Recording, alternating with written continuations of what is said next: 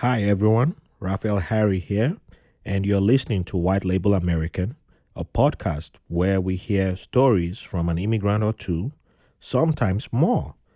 Thank you for listening and enjoy the show.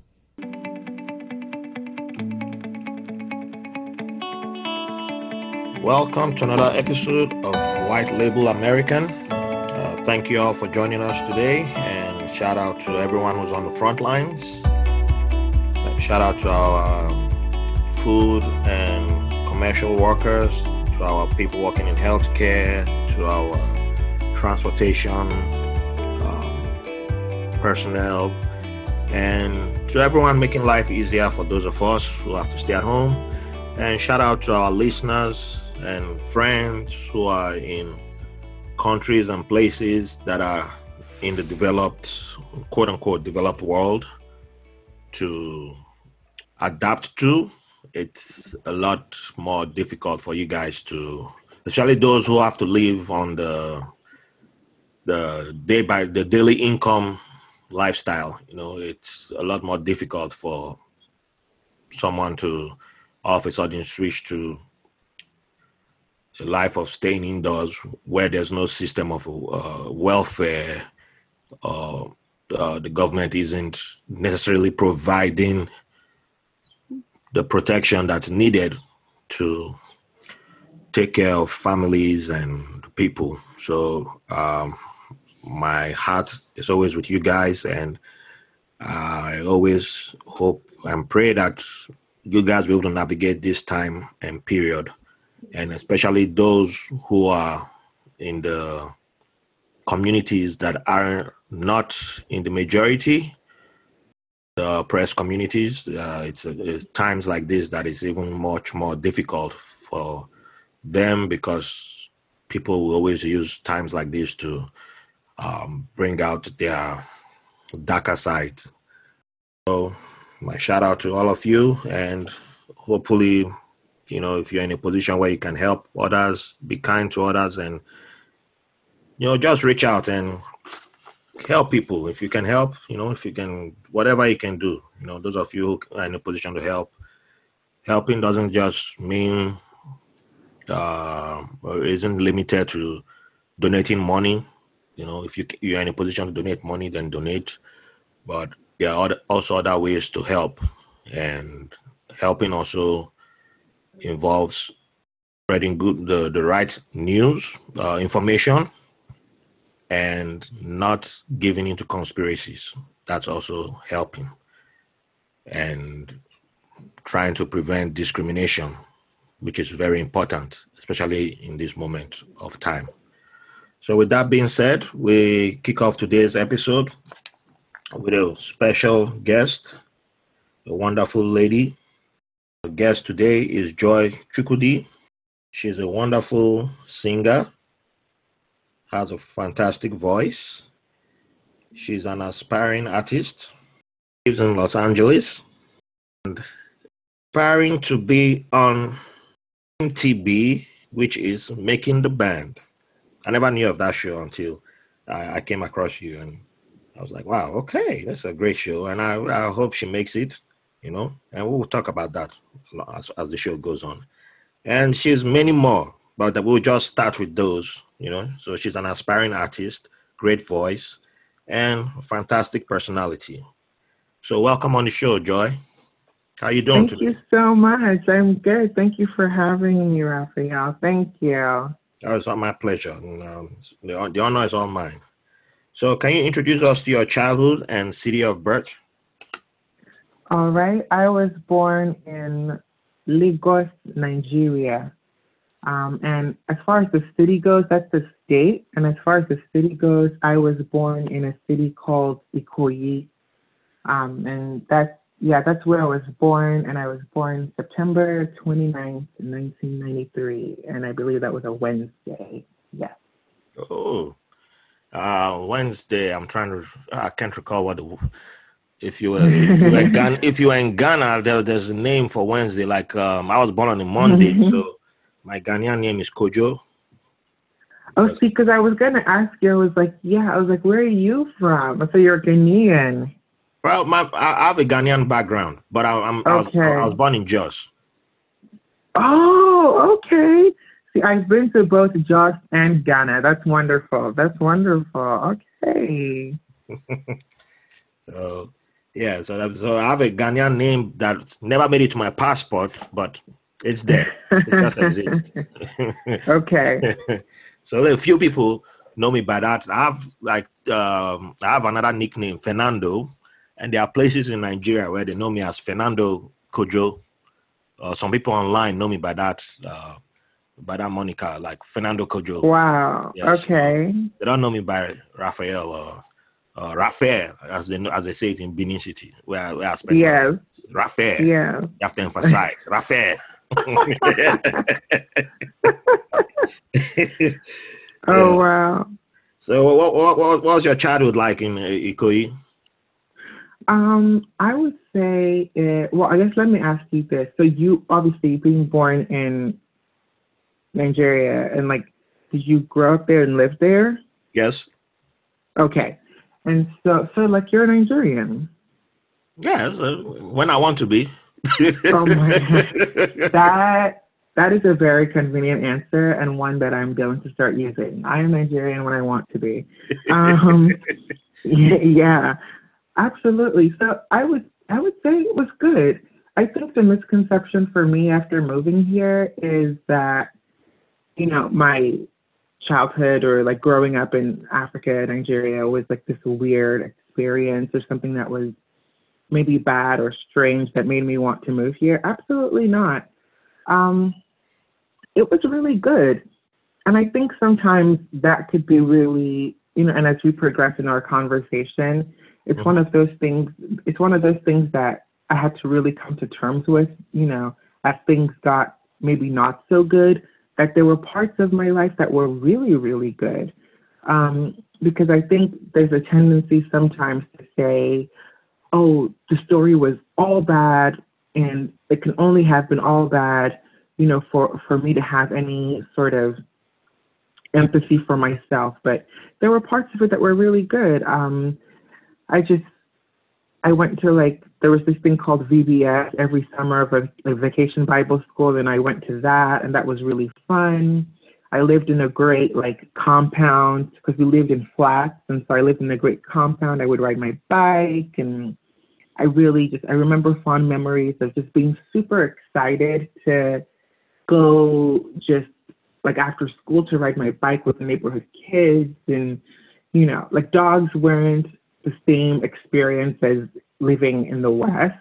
And so we would just have this we had this neighborhood dog and we would all just taunt it and it would chase all of us um, yeah, uh, that was the ex- yeah, and so it's not the same as being over here where it's like a, a household like pet and everyone like loves it. Yeah, the dog was just outside, mm-hmm. and we would all just it was a huge like Doberman. And so I don't know what we were doing. Yeah, I have no clue what we were doing. Uh, we could have been. Re- its name was Marcus. I will never forget that. I have no clue what we were doing because everyone could have been really hurt. But we yeah. would taunt this dog, and then it would chase us for just ages and ages and ages, and we would all run. Um, and I just remember loving that. But it was really good. I would say it was good. All right. So you mentioned something about memories, and so that ties into the next question. What What's your favorite memory from your childhood? Wow. Oh my God. Okay. My favorite memory from my childhood Okay, okay. You know what? I have tied, um, like, I've hung on to this, I will say, like, for a really long time. And it might seem a little ambiguous um, because I don't know that it's a memory as much as it is a feeling. Um, and so it's sort of this feeling, and I, I've tried to, like, you know, capture it in songs or my writing because I write my own songs or writing like you know a script or or something because part of the work I did last year was put out a self um, published book. It didn't do really what I wanted it to do, but it was called The Crown of New Earth. Um, and I had to sort of take it off the, the shelves because I had to do more work on it, editing wise, and just it just wasn't the project I really wanted to put out, but at least, you know, it was finished. But part of what I've always tried to capture in my work is this feeling of, I'll describe it to you. And yeah. so it's like my mom, after she would cook food, there would be the smell of food in the house, which is something she doesn't like actually. Um, and so she tries to fight that like smell, but I actually really love it. And so it's the smell of food in the house, but I would have been sleeping. And so I wake up to the smell of food in the house and the house is cold. It's the, like, it's, it's a very specific like feeling mm. of like waking up. Yeah. Of like waking up to a cold house or a cold room in the evening and that smells like food, good food. And so it's like that feeling to me is everything. And I, I felt it very few times. And once when I lived, um, when I first moved to California, I thought that it was like one evening and I woke up and I had cooked and I think took like a nap. And I woke up and it was really cold in my apartment that I lived in at the time. Yeah. And I just thought, oh, oh my God, this is the feeling, this is the feeling, this is the feeling. And I treasured it and I was so happy. But yeah. Mm, so the, the, the home cooked food, in a way, the, the aroma brought warmth to your body. Yes. And so, oh wow, I've never thought about it that way actually. It's, it's that juxtaposition of like warmth of the food and something home cooked versus the cold surroundings.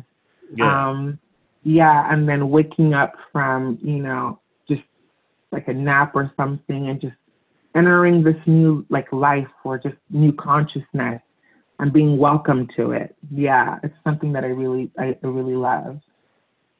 You know, there's this uh, joke we always make. Like, you know, when someone says, Oh, I can smell, oh, I, I pick the scent, oh, I pick it. Like, you know, when, when I was in Port Harcourt, you know, and the boys will always like contribute to the this this cooking because you know, like we used to have a lot of boys. Boys could cook, and the boys could yes. Cook. We'll bring ingredients yeah. together. Somebody will contribute to the rice. Someone contributes meat. This one contributes to uh, some other ingredients. Everything, everything. But there was this one guy who never contributed anything except the eating. God forbid. Sometimes we'll silently try and make the, bring the ingredients together to make sure he doesn't know. But all of a sudden, it's like as soon as the food is cooked and we all now we've dished, we're like, okay, shh, don't say anything, man. Don't say anything. Well, his, uh, his name, I, I don't know if that was his real name, but everybody, his name, he went by Baba. It's like, oh, Baba, have you seen Baba? No, I haven't seen Baba. Okay. All oh right, my God. And then just as soon as, you know, you're about to start dishing from the pot, da-da-da, someone's head will just peep through the door. Hey, I was picking that, the scent from. I picked the scent from like one mile away. Mm, it smells so good. What, what you guys cook today? I said, man, this guy, this guy, there's no way he can escape. you can't escape, and, and then he'll oh be like, "Oh, you know, you know there, there, was there was so much love in this. In the, you know, I feel I smell the love in the food. The love was in the oh food. My God. We, we, we, are, we are also angry and full of. Uh, we're just pissed that it never made sense to us that you know you know there was so much love that went into the ingredients because everybody contributed out of their heart. There was no of course was of forced course. to contribute to making that meal. So yeah it, the love was really in, went into the pot. yes. that yes. there was a lot of warmth that went into making that meal that it actually came out smelling good. oh, yes.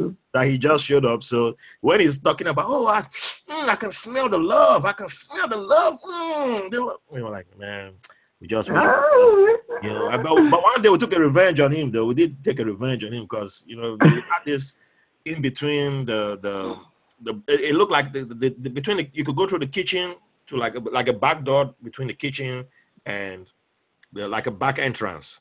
Like so there's a passageway. So we told him like, hey man, go through there to get something. So he went and one, as soon as he got into the passageway, we locked the, the kitchen door and locked the, the uh, and he was oh my was like, hey man, the, the, door is locked. And I'm like, yeah, we'll start eating. oh my god. Wow, wow. Yeah, you don't contribute. You don't bring anything. That's, yeah, we'll clean, clean the whole pot. uh, we, we were like, yeah, we, we just had to. it's true. He didn't uh, put anything. Yeah, but it, it took it took years later for me to start, you know, to for it to make sense that we, you know, we, we actually had love in the in the making of the meal. It made sense what he of was course. saying. He could smell of the love. He, he, he, he felt the, you know, but now, like, you know, now that you're talking about the cold room and you know the warmth, I was like, oh, okay, well, yeah, he, he, he made some point, but yeah, it, it, you know, well, he's still so. uh, so um, he also attended boarding school early in life. Did you have any I memories did. from um, your boarding school experience? Plenty. Um, I started boarding school when I was nine. Um, yeah, I actually remember the first day that I went to boarding school. I went to boarding school from my aunt's wedding. I attended her wedding, and right after her wedding was over, we went to the reception, and I stayed for like, I don't know, 20 minutes at the reception, and then I had to leave to go straight to like school because I should have gone to school earlier that day, like because they drop everybody off really early in the morning. But then I had to be like at a wedding and everything, and I just remember being so upset that everybody got to stay and enjoy this wedding, and then I had to like leave, and you know. But anyway, I had very vivid experiences of like being in boarding school. Um, and I went to two different boarding schools. The first boarding school I went to actually was in, um, actually, they were both in, I, I, think, Osun State, if I'm being correct now. I'm not sure. Um, but Ibadan is in Osun State, if I'm being correct. I think. I'm not sure anymore. Um, uh, if it's Ibadan, Ibadan is Oyo State. Oyo State, okay. Oyo State. Um, but the first one I went to was in um, it was Faith Academy, and like they're both associated with the churches. And then the second one I went to was Lifeforte International. And so, but the first one was pretty good. I went there for two years, um, and it just was a regular boarding school experience. But the second one was sort of a, I think, a more traditional, I guess not traditional, but a more stereotypical boarding experience of maybe like being bullied and like the not great things that happen with people in boarding schools, like the horror stories you hear. That was more so my second experience. But my first experience, which happened ironically when I was younger, was pretty good. Oh. Yeah. So how did you navigate the, the bad experiences in boarding school? Uh, navigating the bad experiences in boarding school. Um, wow. You know, I think I've had so much time as I've gotten older to think about this, and I've really been fortunate. That's part of like the blessing I think of moving to America is to be in therapy and to kind of see things from a different perspective. Because like before I moved to America, I would have never ever considered anything like therapy. Yeah. And I would have I would have never thought of, you know, something like depression or like post traumatic stress disorder or anything like that. I would have never taken medication for any of these kind of things.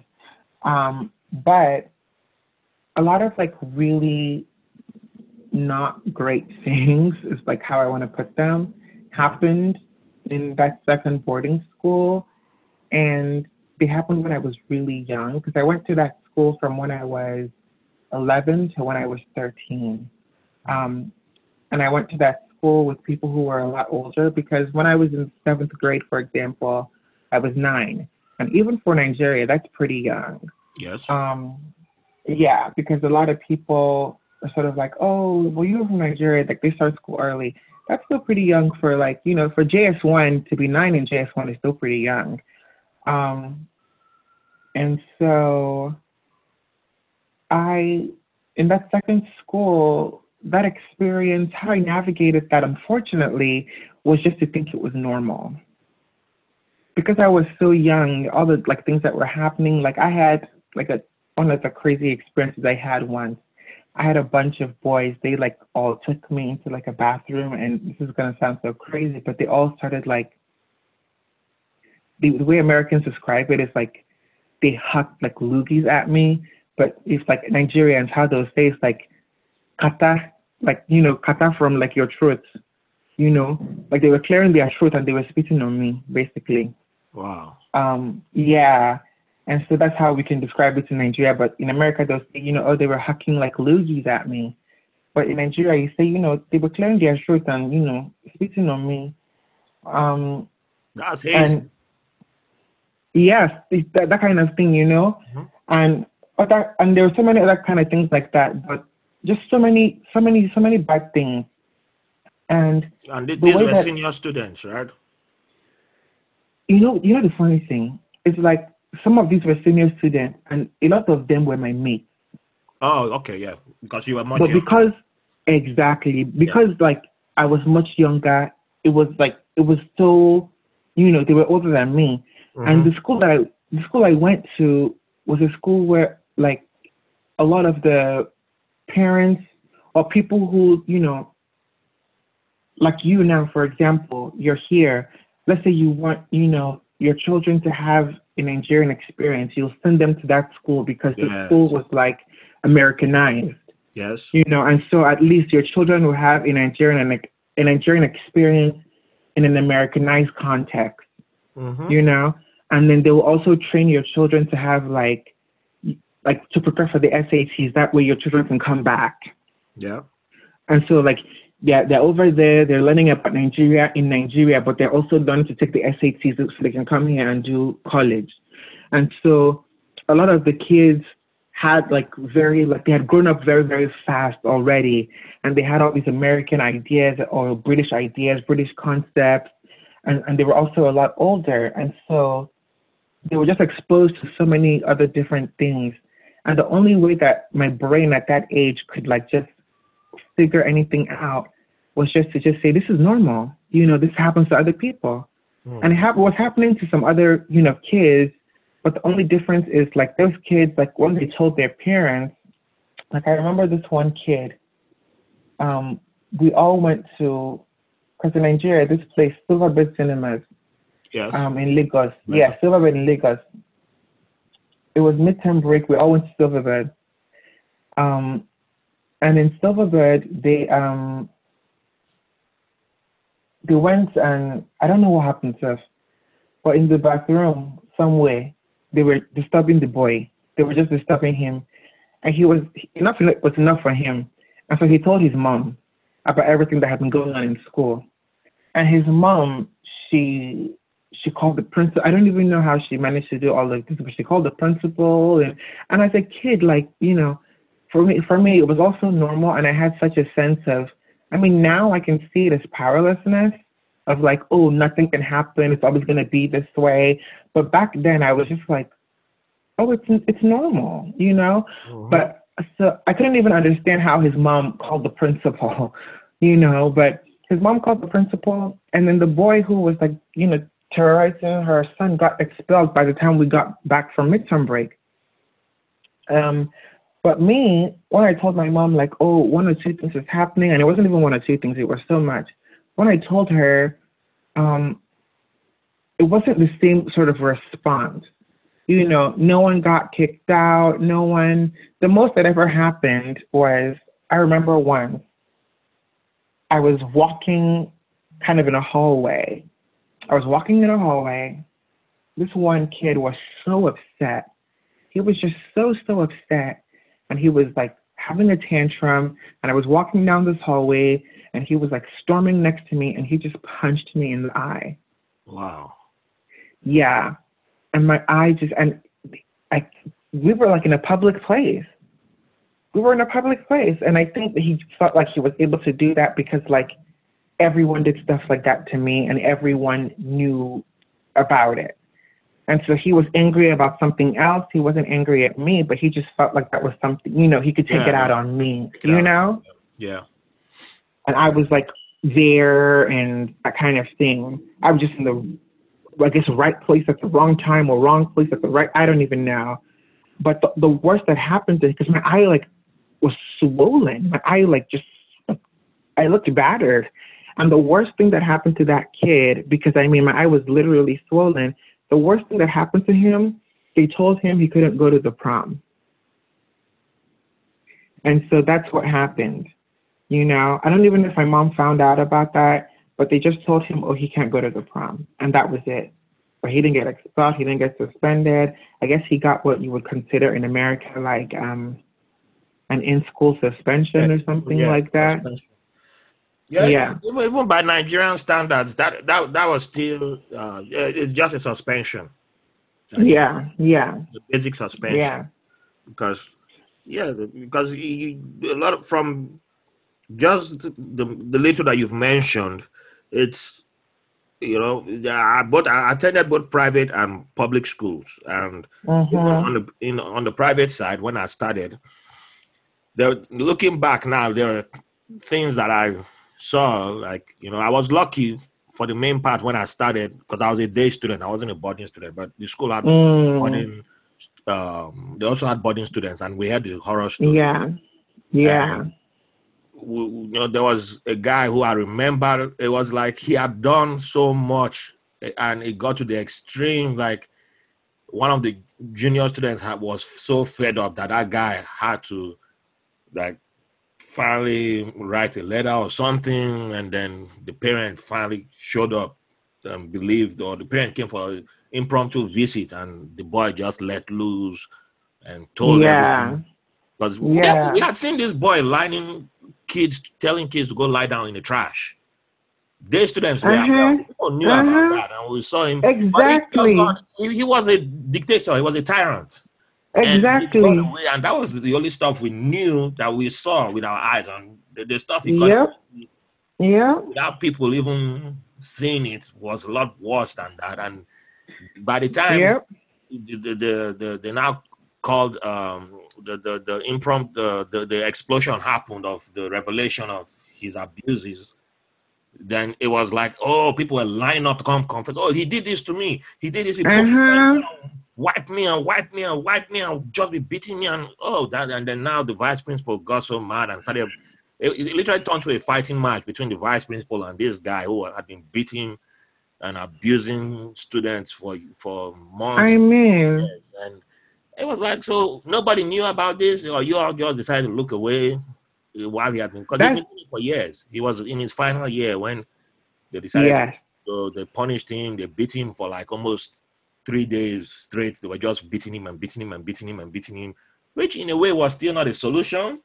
No. And after all the beatings, then they expelled him and then he went to another private school. exactly to go and do the same thing now, but maybe worse. His family had money. He came from a wealthy family in the first place. Yeah, that's another thing too. Mm-hmm. And, and, and, the thing is that he didn't really pick on the wealthy kids. He picked on the poorer kids. Yes. He started that like looking back now as started putting two and two. So it was until the day he picked on a wealthy kid that his sins started becoming public. You That's know what is yes. Well, that is the same thing that happened. The poor kids, it, it, was okay. No, no, yeah, poor kids didn't have anybody who would come make a lot of noise. That that is the same situation that happened because at Silverbird, the person I will not forget his name. His name was Falari. His his mom, you, you know, his, you know, they lived when I was younger. People who were wealthy to me, they were people who who had upstairs and downstairs in their house, and so that's what I considered like wealthy. Yeah. But his mom, she, you know, yeah, it's like, oh, if you have upstairs and downstairs in your house, you have money, oh. and so it's like, that's you know, that's a, and so it's, yeah, it's like you have you have some upstairs and downstairs, but um, but yeah, like this this kid and like you know his friends and his cohorts, like they picked on like on people who were who had like disabilities. Like I remember there was a kid who had like a really bad like lazy eye, and yes. they picked on oh, people yes. who who had like disabilities or people who didn't have like money, and you could somehow tell they didn't have money. Maybe when their parents dropped them off, the type of card that they had or something like that. They picked on people like that, but with this one kid Fulani, like when they picked on like his mom, like she was pretty, you know, she was pretty well to do, and when they picked on him, like yeah, as soon as they picked on him, it was over That's because his mom, his mom made a direct phone call, and I remember like the kid just never came back to school, and they were like, oh yeah, because he messed with this, you know, and I was like, I was there. I don't even know what happened, but I was there when it happened, like because I don't even know what happened, but I was there. Mm-hmm. You know. I mean, even in a public school, um, similar happened too. You, you, you, messed with the wrong person, and all we because by the time I was in my final year of public school, the military was still in power, and I remember the touch someone who was always quiet, didn't have the didn't give the impression like he or she had money, and one of these people messed with them, and then all we saw was the person left school, and then one soldier came back the soldier I will, do you know what that meant? When the soldier shows up to your school, they point at the person. Next thing you see the guy doing frog jumps. And for the audience who's not aware of what frog jump is, you might want to look it up. If, if you want, if you want to do physical exercises to walk your thighs, uh yeah. so if you have a large living room right now that is a stay-at-home period, put your hold your ears, get down, squat, yeah, by the time you do frog jumps for like five minutes, yeah, your ties your ties are on fire. But they, they start to kids, the soldier and the soldier has a whip, and they'll be whipping you. They take you the equivalent of a football field for like two hours. Take that kid. Mm-hmm. Like, oh, mm-hmm. you want to bully people? But yeah, the soldier is gonna be there with you for two hours. You oh mess with somebody's kid. Like, oh, I got messing with people's kids for for years. Nobody yeah. touched But did it touch one soldier's kid or someone connected to a soldier. Or, yeah, yep. bam, that guy just gonna release one soldier, go discipline that go that person, go discipline that person. And then oh yeah, I would just you know this person had connections. And then yeah, man, yeah. That, that's how yeah. You see that person has been put in the pocket or like, yeah, touch not this person. That's the message. Yeah, yeah. That yeah, so that that's how we got to learn uh, about connections without really learning about connections. Yep. That was yep. how it, the messaging began in a way. Yeah. yeah. Bullying. So yeah, for so for those of us who didn't have that power, it it, it, it still didn't help because we, we saw it as you know if you didn't have the the power to get someone in your family to step up, then it's either you took on the bully yourself Yes. And you know, based on the movies, Karate Kid, you know, yeah, fight, you fight, and I, I try to do my own fights once in a while. I lost a bunch of them. Me, I, I tried, I tried, and I, I lost up all of them. But yeah, I probably won one or two that I punch the person and take off.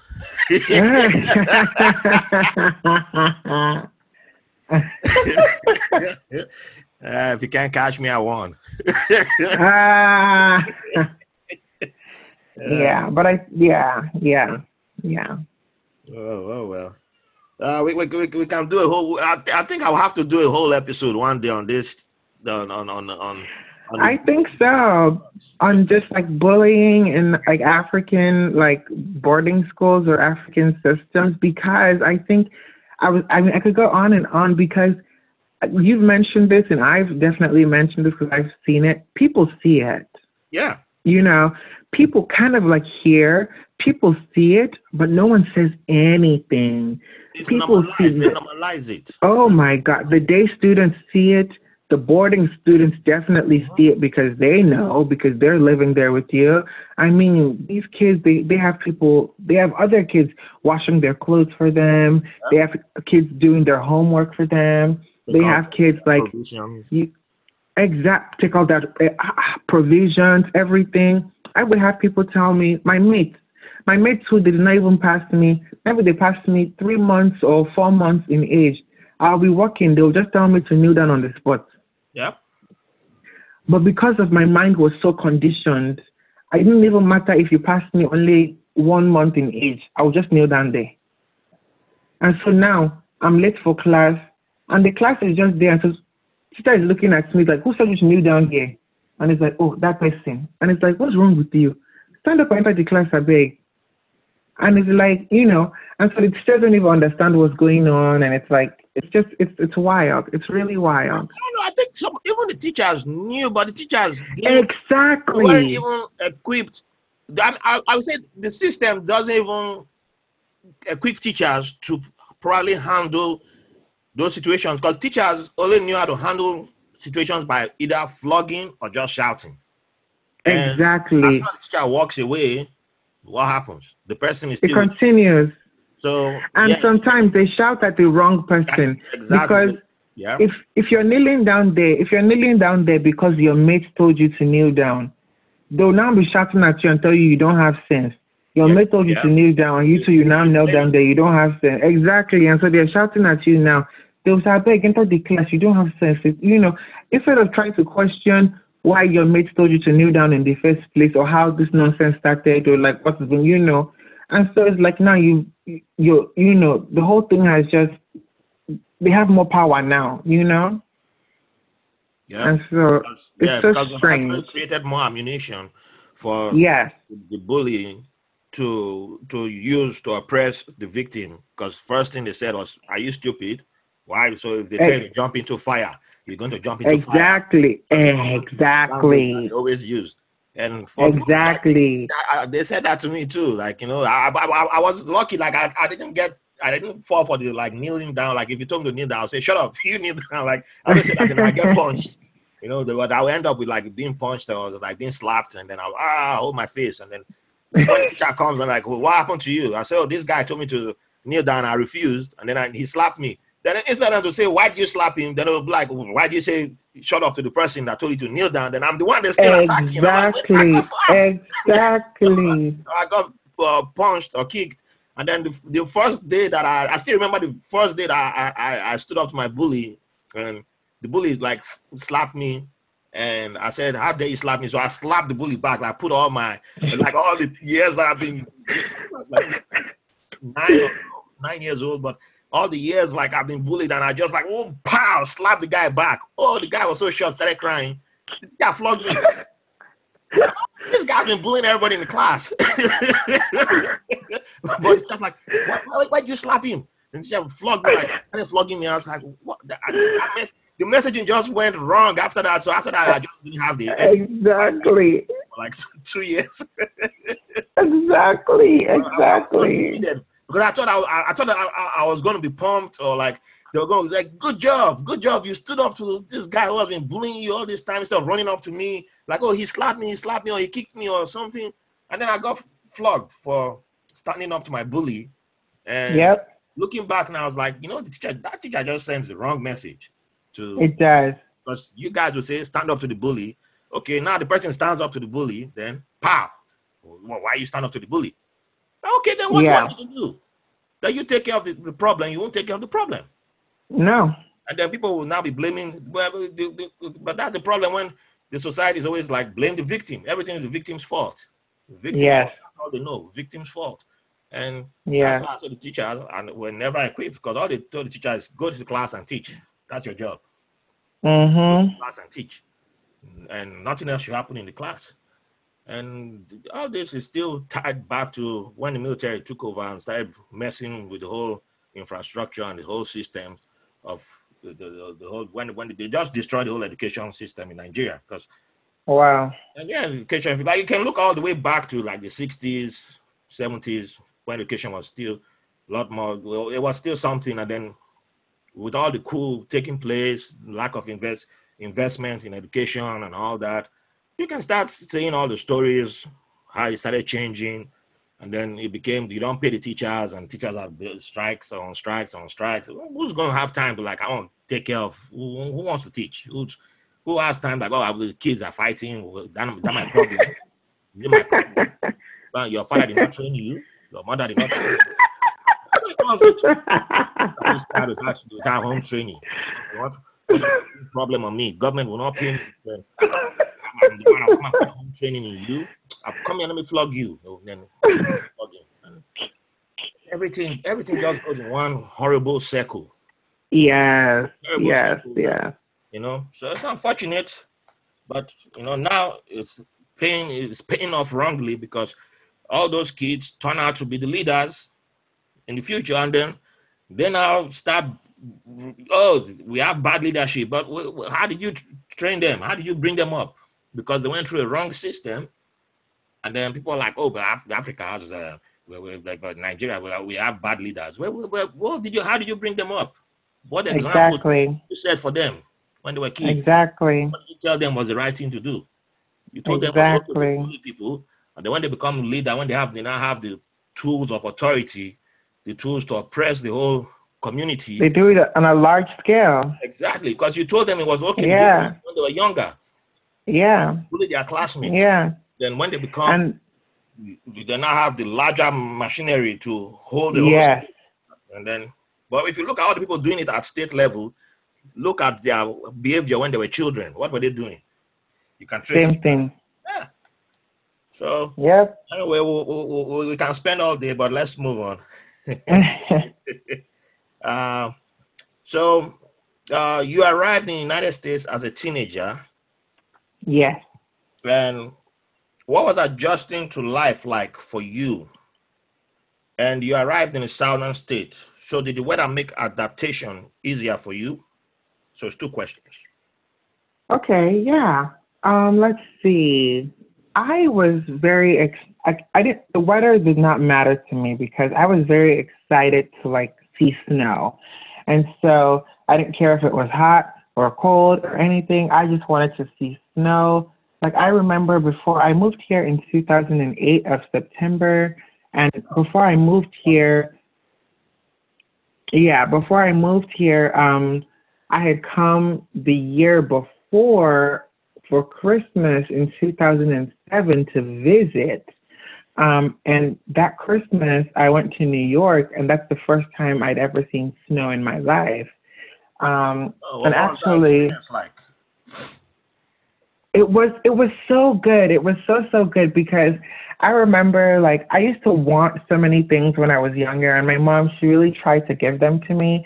Like I remember, I think once we went all the way to Jos actually because I, I, I think like people said it used to snow in Jos.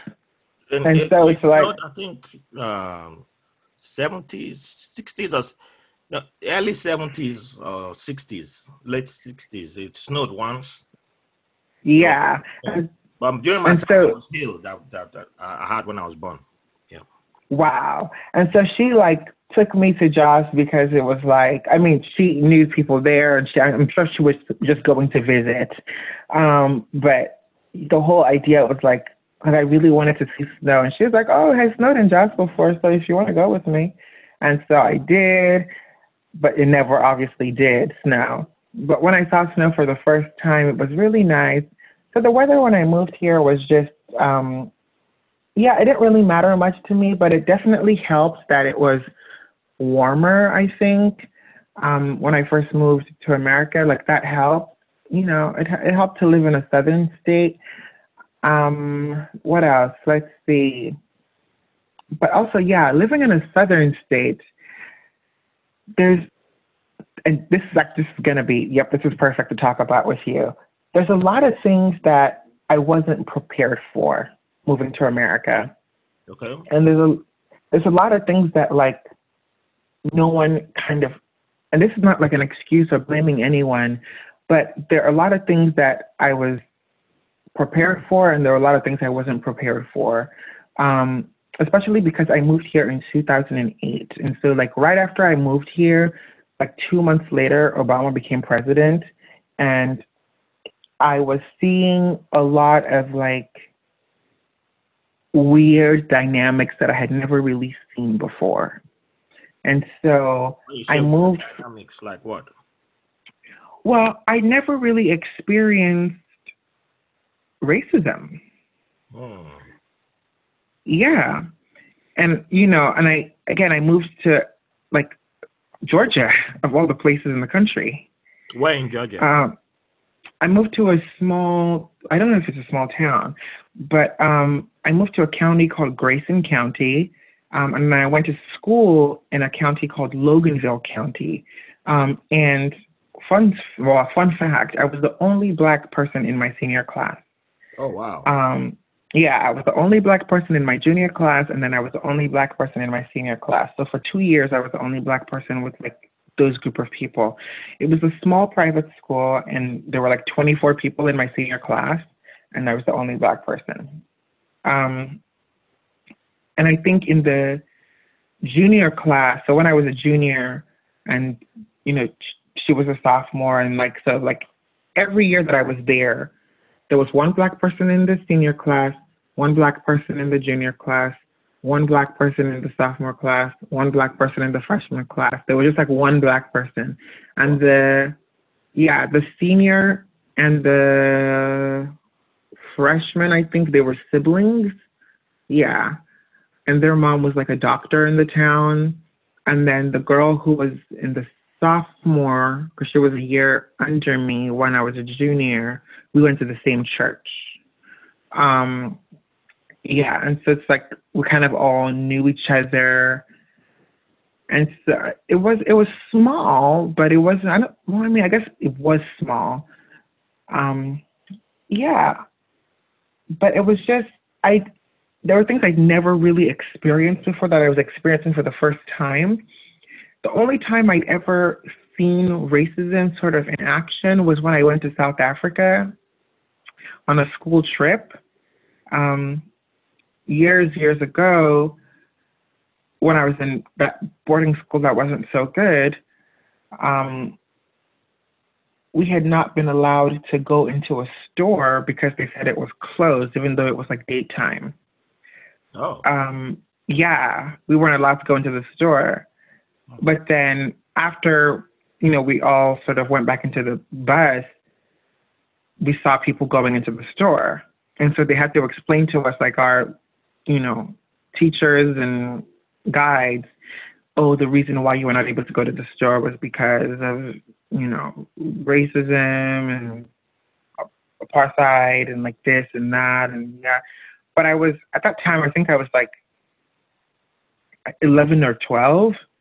I think I I was twelve. Yeah.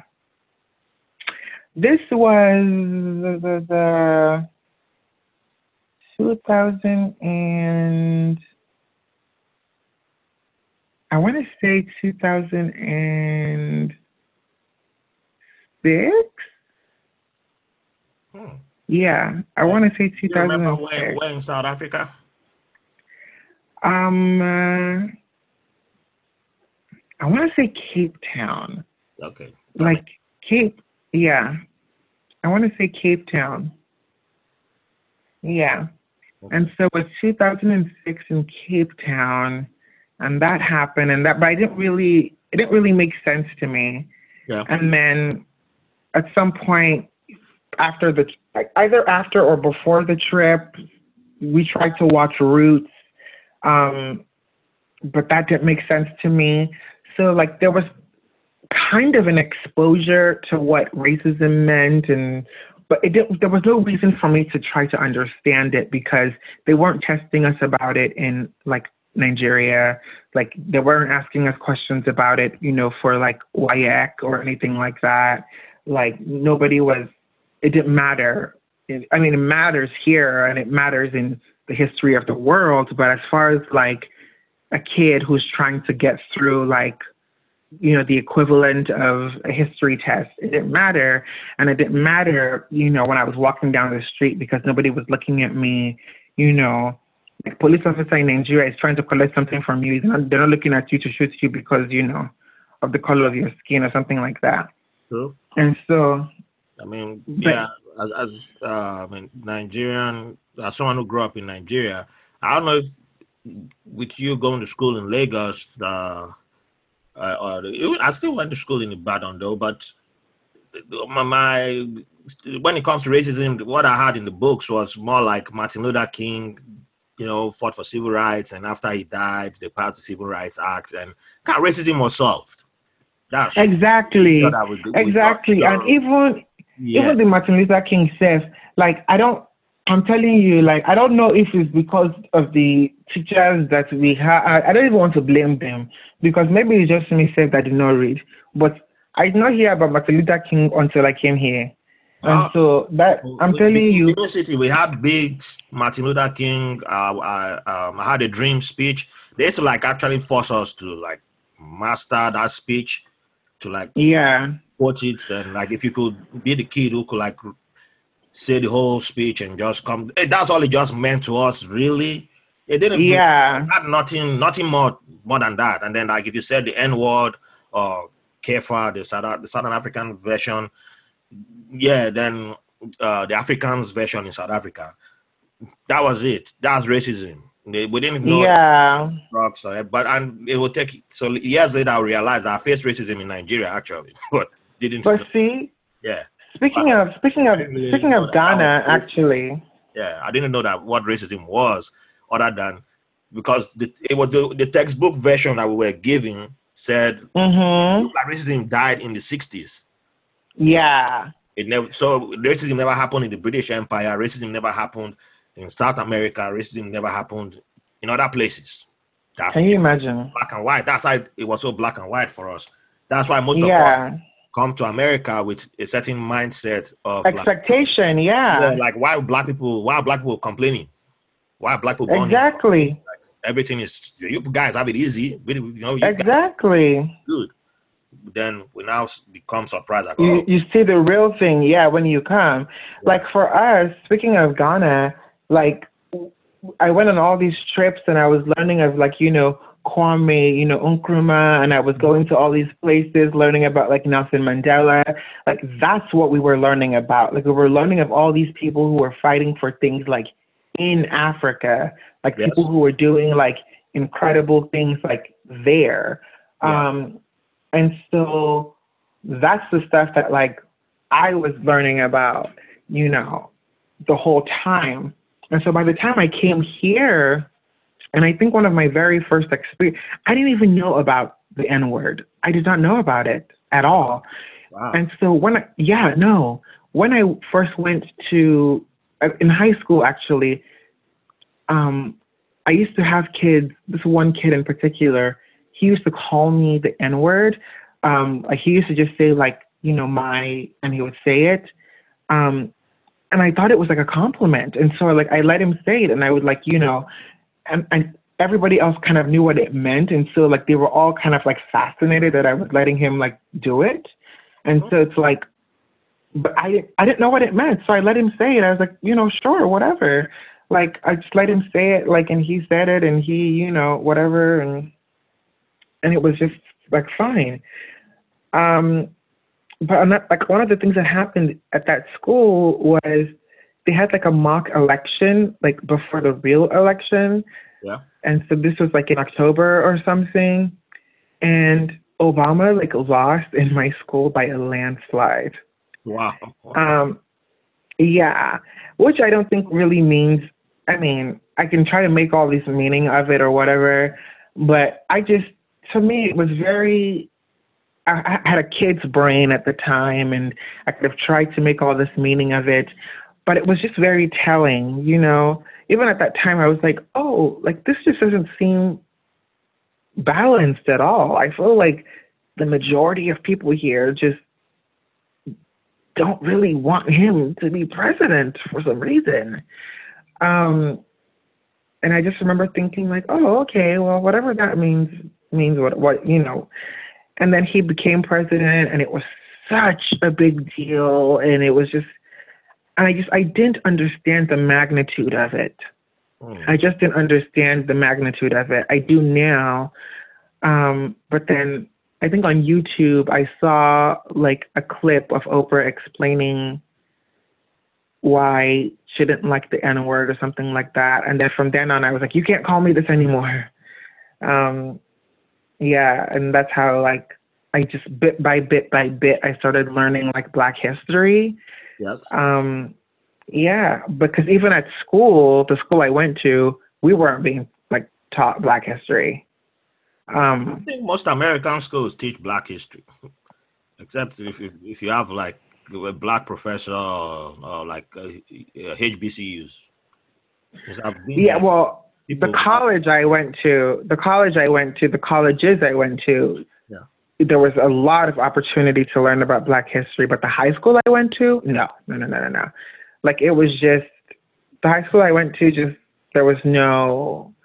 It was a small like Christian high school, and there was no. That, like, that's what teaching. I mean. The, the, high, the, the when I say schools, the high schools, the high school, Yeah, the school system. That's what I mean by the school system. yeah. And so, and then on MLK Day, like when everything was like on TV about him, then I learned more about that. Like the very next year that I was in America for the first time, I was like, oh, okay, this is something else I didn't know. And and so bit by bit, I learned about that, and I was just piecing together, you know, what it meant to be black because, you know, for the first time ever, I'd gone from being a Nigerian person to being a black person. Um, and those can be two very different things yeah. from being an African person to being a black person because now you've gone from having a cultural identity, you know, to having like an ethnic identity or having like almost I don't even know how to or you've gone from I just it's it's a weird like it's a weird way to put it. It's a weird way to put it, but you've gone from having one identity to having another one and that other one has been stigmatized for a really, really, really long time. Um, Uh, the truth is that both identities are stigmatized. absolutely, absolutely, because they will tell you to go home in a minute. Like you know, they will say in a minute. Like once they hear like my last name, like oh, you need to do like what are you? You need to do, do, do, do, do, do, do," and I'm just like. And so, because before I changed my name, like when my transition started, um, like, yeah, that was a whole process as well. And it's like, All right, we'll, it we'll, was just, we'll, we'll, we'll come to that. We'll come. To that. okay. Yeah. So from uh, I guess with the realizations, of, you know, now that you've begun to identify as a black person, you you now seeing the picture of, of, of you coming to the realization, and the, the, you- you've been aw- awakened now, you know, from the person who you weren't. So I, I'll say this is the first stage of being awakened, right? Yes. who you, you like oh this because uh, i consider it being in a bubble like when i arrived there i thought i knew a whole lot of stuff because I, I used to be buried in foreign affairs and then so i knew a little bit but then i arrived there and i was like wow the, the you know the racism picture i had was completely not was way way way off and then yeah.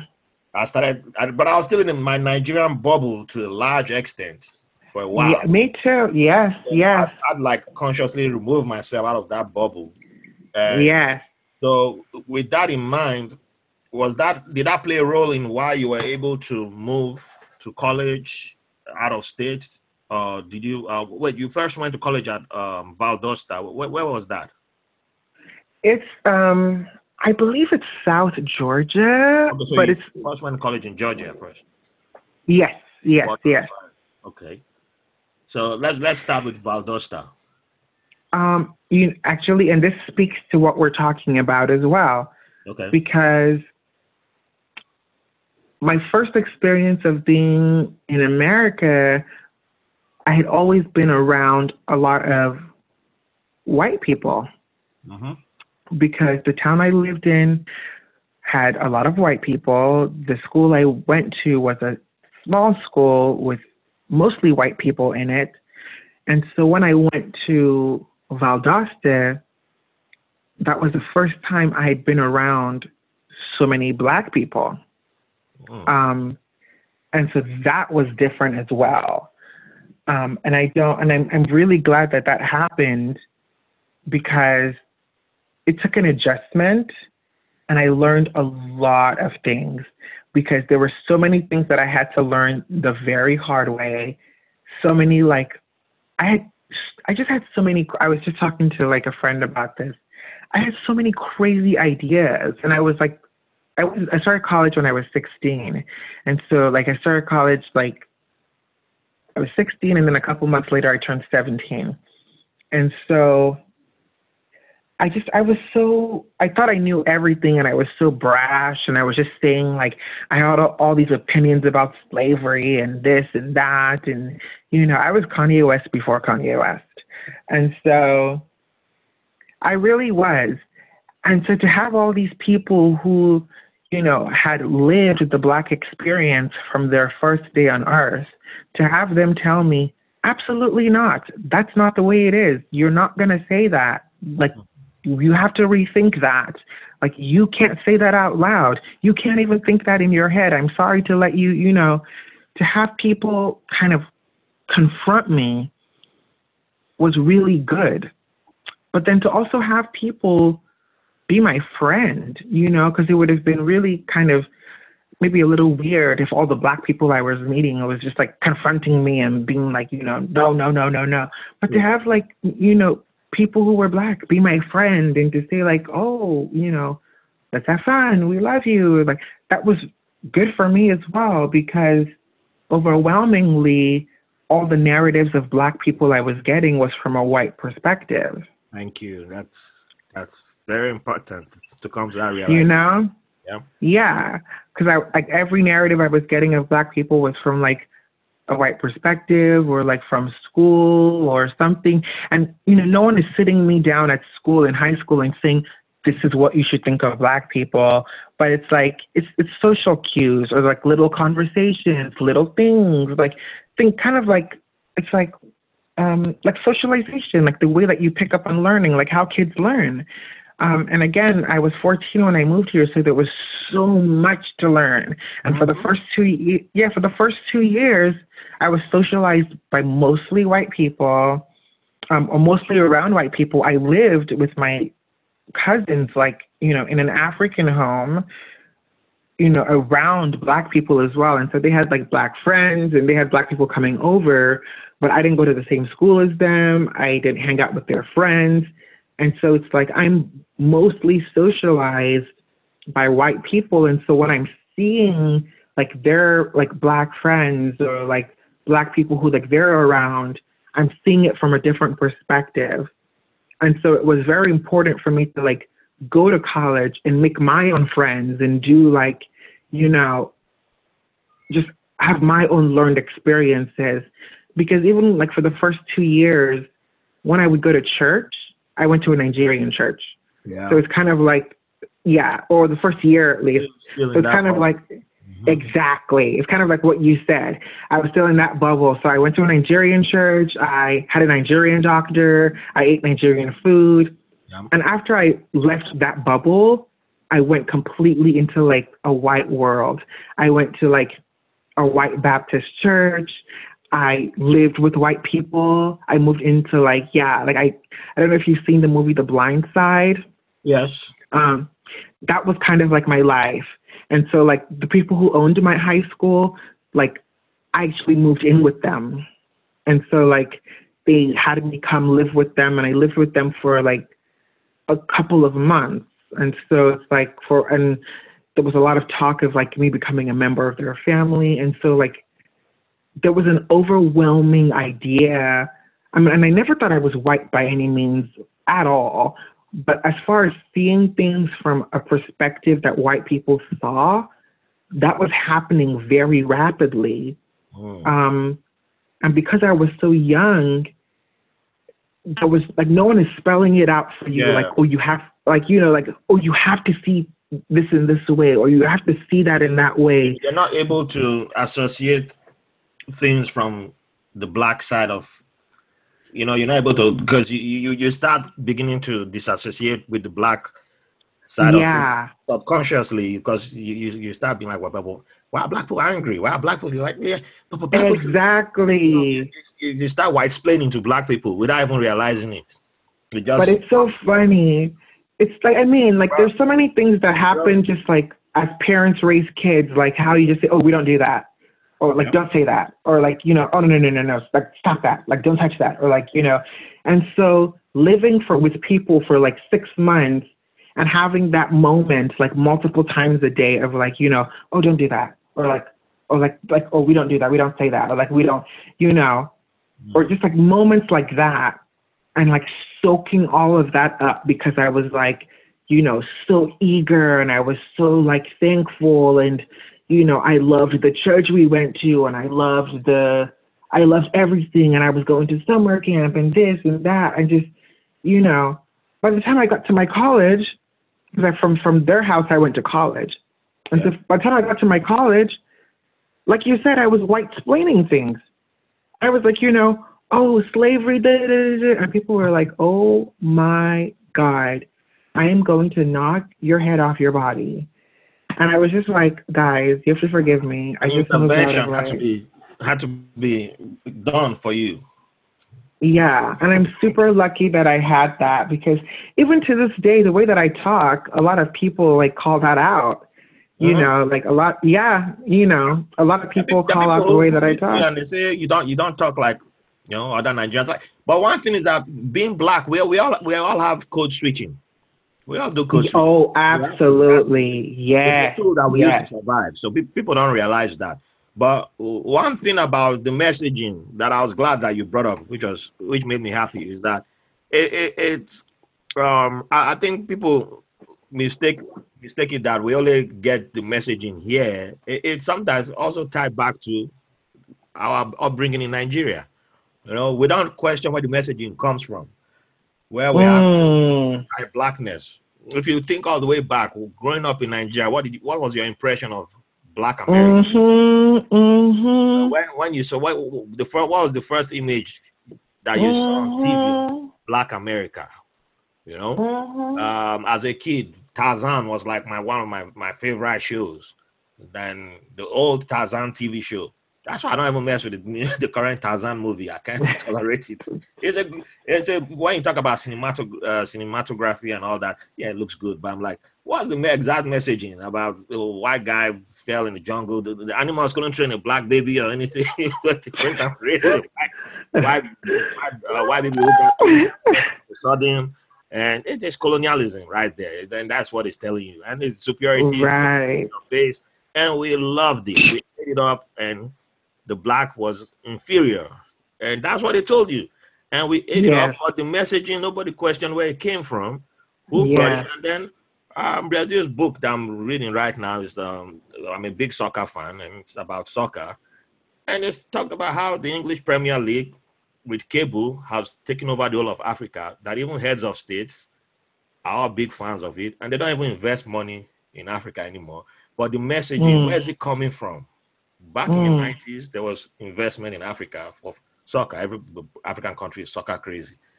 As soon as cable came into most countries, nobody is spending money. Nobody's creating jobs for the youth. Mm. And with the premiership in these countries, what's big? Gambling. Mm. There's gambling addiction now in the youth. But nobody talks about that. If you bring that question up, they say, oh, because I don't like uh, the British Empire and all that, that's the way have that conversation. anyway, we'll, we'll, another day. We'll have to move on. okay. But okay. that's why I, was, I said the, it's good that you you caught on to the messaging because that's the where it begins. When you start to ask, where's the messaging coming from? Who's bringing the messaging? The same right. who question who um, made the racist comments about Obama and the towels on uh, the 700 Club guy. You know, do you, do you remember on Nigerian TV? He was always on. I don't know if you if by the oh, time. ah, that you, guy, I know him. He was always on Nigerian TV every day. Uh-huh. I know him. Yeah, and so I he has him. huge followers in Nigeria. But uh-huh. he, was always making racist comments about Obama. well, I grew up as a kid looking watching that man uh-huh. every day. But uh-huh. when you people that this guy is always saying racist things about black people in America. They don't fit see them. They don't fit see them. In Nigeria, at all, at all. Saying something exactly. exactly. Here, so it's like two different worlds. People can't relate. Exactly. Exactly. But the message, exactly. bringing a different message over there, and you know, so that's how they keep hitting, and then the people from there will come here and be like, ah, no, you black people, you don't want to listen. You don't. They, it's true. They know the person it's who true. So why would it's they listen true. to the person? And then it's true. That's how the divide starts coming between African immigrants and and black then black. Yes. Yes. Unfortunately, we don't have time to dive into that. So mm. we have to move forward. okay. So um, you went to college. Uh, so you started at Valdosta. And what, so what made you switch to Texas? Because you, you, you ended up graduating in Texas, right? I did. I did. Um, my mom moved to Texas for a job, and I had left Valdosta already. I took a gap year. Mm-hmm. Um, and so I just wanted to go to Texas to be with her. And so I applied to a couple of schools out here to Baylor, well, not out here, I'm in Los Angeles now, but out there. And so I applied to Baylor and a couple other schools, and then I ended up going to the University of Texas at Dallas. Yes. Oh, Dallas. Yeah. It's a really good school. It's yeah. a school that I just felt really safe at and just really it's actually a school that I ended up choosing last minute. Um, yeah, because my whole idea was that I was going to go to Baylor and I was going to be a lawyer and I was going to do this whole thing. But then, very last minute, um, I ended up going to UTD, and I really, really, I'm glad I did. It's a wonderful school. So, you you first had being a lawyer in mind. Was it? Were you being directed to go that route, or why why lawyer? Yeah, well, I mean, yes, because I feel like a lot of like kids of Africa, well, kids of immigrants in general, and this is something that I really loved about going to UTD is that there's so many, the immigrant population at that school is huge. It's huge. There's so many, like, well, I guess the second generation uh-huh. um, population at that school is huge. And so the kids of immigrants at that school from India and places in Asia and Africa and just like places in Europe, it's so huge. And so I've met so many people at that school and had so many conversations with kids who are like, I'm doing something that like my parents just want me to do because like they felt like, you know, they felt pressured hmm. into, oh yeah. I ended up actually one of my because I was a sociology major, um, and in the master's program, which at some point I will finish because I have three more classes and I feel like I just want to finish it. And so I had the option to do either a thesis or a non-thesis track. Yes. And at some at some point I was thinking that for my thesis track, if I went that route, I was actually going to just conduct um, field research into like this topic of immigrants and their children and why a lot of immigrant children, you know, like feel the pressure to do like things that they don't want to do and sort of the comorbid like comorbidity like that can have with things like depression and stuff like that. Um, and so, and I ended up conducting a few interviews, and it was it was really it was really insightful to to have that happen. And I spoke with a lot of people who, yeah, like they just felt super pressured. So I can I can definitely speak to the fact that it's not just Nigerians, yep. it's not just Africans. Yes. Um, it's like Hispanic people, it's Indian people, Asian people, and I think that's one of the reasons I knew for me that I had to. And I'd always known that in a way. It's why I took my gap year before even going to that school. Um, but I think somewhere deep down that just sowed a seed for me to to like do what I wanted to do with my life as opposed to like just you know doing what my mom wanted me to do you know no matter how much I loved her as much as she as much as she sacrificed for me I was just seeing the effects that it was having on like other kids lives you know and so it was very important because I'd seen it firsthand. I'd seen it firsthand in my life, and to see it happen in other kids' lives, I didn't want that to be me. Yeah, um, like um, if, if a guest on the podcast I brought up earlier, uh, Israel, she had mentioned she she's of uh, she she's from Sweden of Iraqi background, and she had pointed out that a lot of parents, it's a survival thing and they just go yeah. with, um, you know, we think this is the best path for you to not, you know, end up uh, to not struggle in life, which is understandable, but at the same time, it's still not considering your child. Mm-hmm. interest, you know, because everybody at the end of the day still has a passion.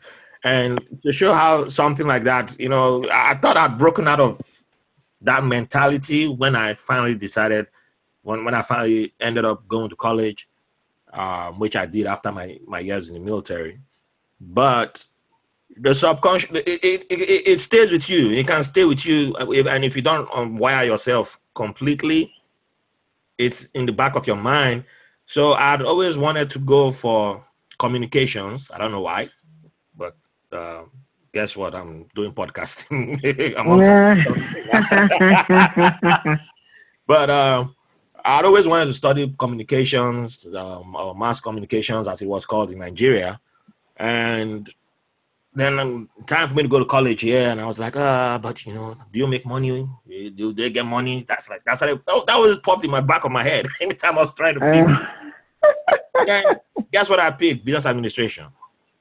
Wow. That's and why did I pick it? I can't explain why I picked it, but I just picked that. It's like, okay, well, you know, I, I would probably be out. They accept my military back uh, years of experience, and I'll be out of college. Bang, bang, bang, and I just then that was it. And I got a degree that I, I don't even like. wow. and now I can yeah. admit, I can admit it. Then I thought my, my mom didn't have a say in me, my picking that degree, but the truth is that you know it, it is that thinking of you know it, it's my, my when my mom heard I was studying for business administration, said, oh yeah, she didn't she didn't say oh you should have studied for this or that. It, it fell into that category of yes, this is acceptable, you know. Uh-huh. Uh, it's not like yeah, so she wasn't worried. She didn't have to try to convince me about anything. So, but at the end of the day, I was, why did I go for that degree? I can't tell you why. mm. I mean, I, I, don't, I don't regret. Like I, I studied, I met good people, I met great people, I learned some stuff, but it's, I don't have a passion for that degree. It's not something I had a passion for. I, I still wish I went for my communications. You know, I still wish I did that. And so at the end of the day, I tell you know, my nephew when he was asking me uh, asking me about degrees and all that stuff, and I just say, what, "What's your interest? What's the, the thing that you love doing? What's that dream that you've had? Just go for it, man. Right. Don't be like me. Right. After a year, I'm like, why do I have this degree?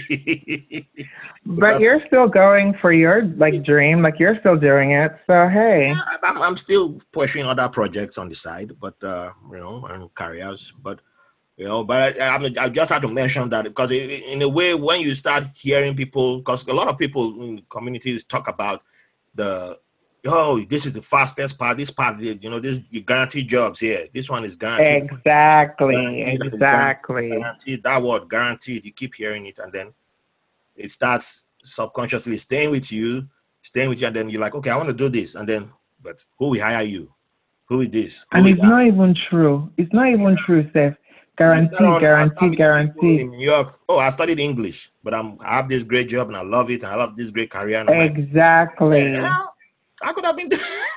I could have. Exactly. And, but the one who's following and is miserable, and I've known my friend who went with that path. He's of Indian background. He exactly his job. He has a great job, great pay, but he's always complains. Every time I, I had to stop texting him because the amount of complaints your paycheck, though. Can I get your paycheck? Uh, uh, yeah. So uh, was it?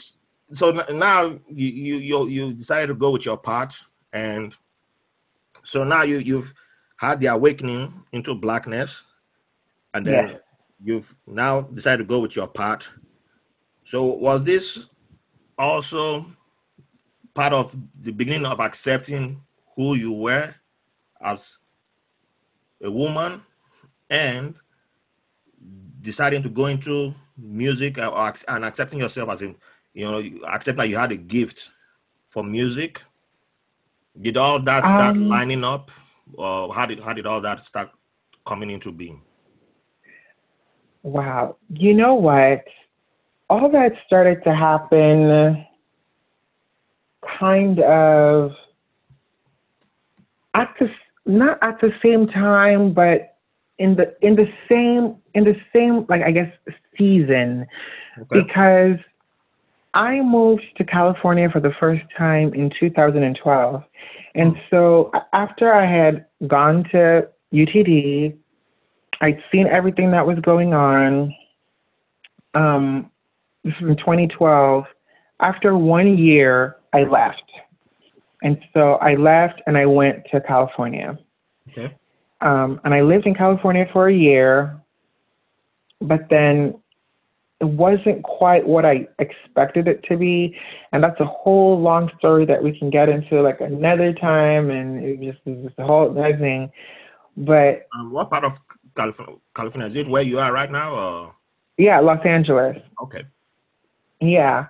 Um, I just, and honestly, it was, it was just, I, you know, I basically, and this actually, you know, I want to tell you this because this is something that a lot of people, this stopped a lot of people, and this has stopped a lot of people that I knew mm. who were my friends at UTD, where it's like, how am I going to do this? How am I going to do that? Honestly, as I got older, it stopped me. And I think because I was really young at that time, it didn't stop me. But not just because I was young, I had a lot of faith. Because when I moved to California that first time, I had no money. I moved here with zero dollars. It's that story that you hear of people moving here with no money. I did that. Hmm. I did that. And so it's like I, I bought only the bus ticket that I had. I was on the Greyhound for three days and I had like, you know, a script at that time. And I came here um, because when I first moved to America, I knew that I was, oh, I'm like, I'm going to win American Idol and I'm going to do this, I'm going to do that. But then I had, you know, someone in my family, she told me, she said, you know, you can sing, but you're not a singer. And so it was a very sort of like underhanded way to just sort of like, I don't know, it just uh, kill my spirit or my dream or something. Um, and from that day, I just stopped believing in myself as a singer. But I was like, oh, I still want to do something creative. So maybe I'll do fashion. Maybe I'll do, you know. And so, for example, in New York over there, you guys have the Parsons School of Design. Um, I got into Parsons twice. I just never went. Like my mom never let me. Um, and so a, a lot of things happened. Just so many things happened. But with California, I was just so determined. I was like, you know, I was writing at that point. So I was like, I'm just going to go. I'm going to find my thing and I'm going to figure it out. And I just came here with zero dollars. But, you know, God helped me out along the way, and I I was fine. I was never like, I mean, people could look at it and say, oh, because I, I lived in a shelter or this or whatever. I never thought that I was homeless at all because I was super comfortable the whole time and I was fine. Um, but then I ended up going back to school in 2013. Um, and I had the opportunity through the programs that I was in in like the shelter programs, um, and I, it was through the Los Angeles Gay and Lesbian Center actually, and actually this ties perfectly into the story. And so when I was in the Los Angeles Gay and Lesbian Center that year of coming to California, that was the first time I'd ever in my whole life met a transgender person. I had never ever before that met a transgender person. I met gay people before, but I don't know that I had like befriended. Actually, no, that's not true. I befriended gay people, but it was just it was the first time I think I had opened up myself to like just accepting like I just it was it was weird. It was weird. But I prayed but this is another thing too. Um, there was just so much conflict from a spiritual perspective and a Christian perspective of like LGBT and God and all of this, and I was so young, and there was just so much conflict. And so the fact that like I came to Los Angeles with zero dollars, and the place that God used to help me and sustain me for a year was a place called the Los Angeles Gay and Lesbian Center. Like no one could take that away from me. You know, like no one could take that away from me because like you did not not you, but like they didn't help me, you know. And so someone was looking at me and telling me like God hates, you know, this, God hates that, God hates this. When I was here and there was a possibility for my head to hit the concrete for me to sleep at night, a place called the Los Angeles Gay and Lesbian Center helped me. Gay and lesbian and transgender people mm-hmm. helped me. Like they helped me. Like gay, lesbian, and transgender Christian people, black people, white people, Hispanic people, whatever people, Muslim people, Buddhist people, like they helped me. And so that was the first time that I really expanded like as a person. It opened my heart up and like I think I really started to accept myself as like something other than like like that that, that that's something that like someone that God could love. Yes. You know? Like that was just the first time because I'm like moving here could have really been a mess. Hmm. It could have really been a mess. I could have been like I could have died, I could have been killed, like anything could have happened. You know, like it could have been a mess, but like I was like saved and you know, he just really helped me. And and yeah. And so I went back to, to Texas, went back to school. And when I went back to school, I remember sitting outside once, um, and this whole time, the whole time I'd been writing songs. Because um, even the script that I brought out here was a script about um, two people trying to make a band together. They were trying to start a band together, and you know, they like I wrote I wrote songs for it, and I wrote like things for it, and and so even when I wasn't doing music, I was always trying to find ways to sneak music into my life. I was always like writing songs or just sneaking music into ways in my life. And I'm like, okay, well, if I'm not good enough to sing the music, then I'll just write the music for other people or I'll write something where, you know, like they can sing the songs or I'll write a story and I'll write like a musical or something like that. And so when I got back from LA I went to school, I was working on more songs and I was singing one of them outside and I hit a random note.